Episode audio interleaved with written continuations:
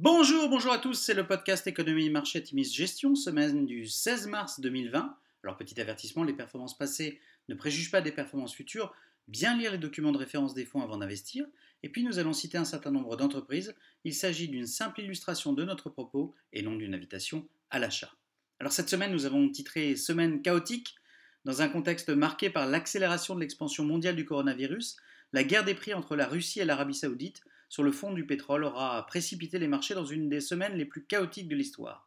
Le baril de WTI aura atteint ponctuellement les 27 dollars, il dépassait les 61 dollars en début d'année, pour finalement perdre 19% sur la semaine.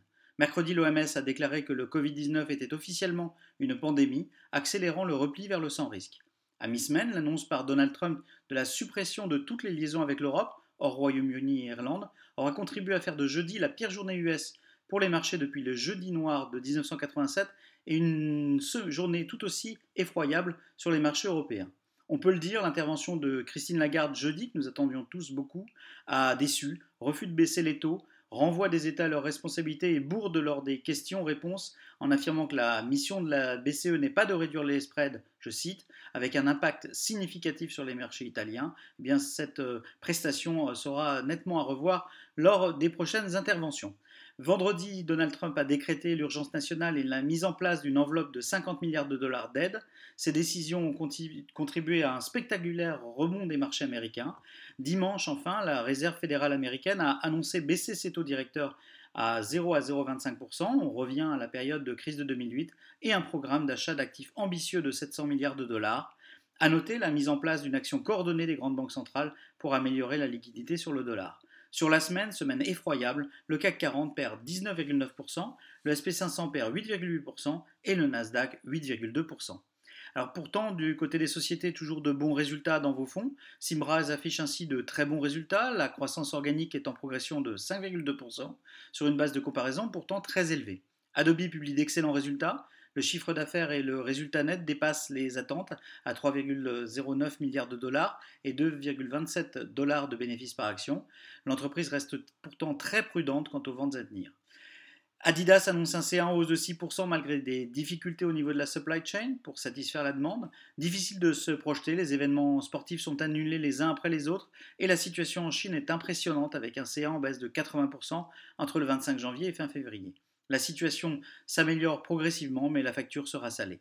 Alors message d'espoir, Toyota annonce le retour à une production normale de son usine de Guangzhou en Chine.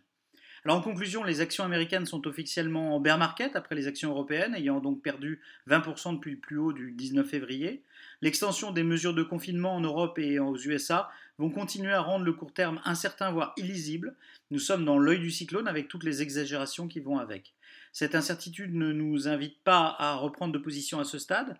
Nous sommes depuis quelques jours à 25% en action dans le fonds Atimis Patrimoine. C'est nettement le niveau le plus bas des cinq dernières années. Dans le fonds Atimis Global, nous avons continué à nous sensibiliser et c'est une bonne chose compte tenu des événements. Nous privilégions, quoi qu'il en soit, les investissements liquides dans tous les cas.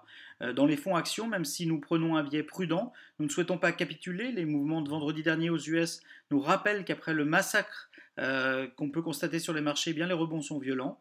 Par ailleurs, les dernières annonces des gouvernements et banques centrales montrent un début de coordination globale et ont, euh, selon nous, beaucoup appris, ces banques centrales ont beaucoup appris des crises précédentes. Autre message d'espoir, le retour à la quasi-normale en Chine, réouverture d'usines, de magasins, euh, qui donne la voie de ce qui se passera euh, post-coronavirus. Il est donc selon nous urgent de ne pas trop se désensibiliser, très certainement pas de céder la panique en vendant ses actions.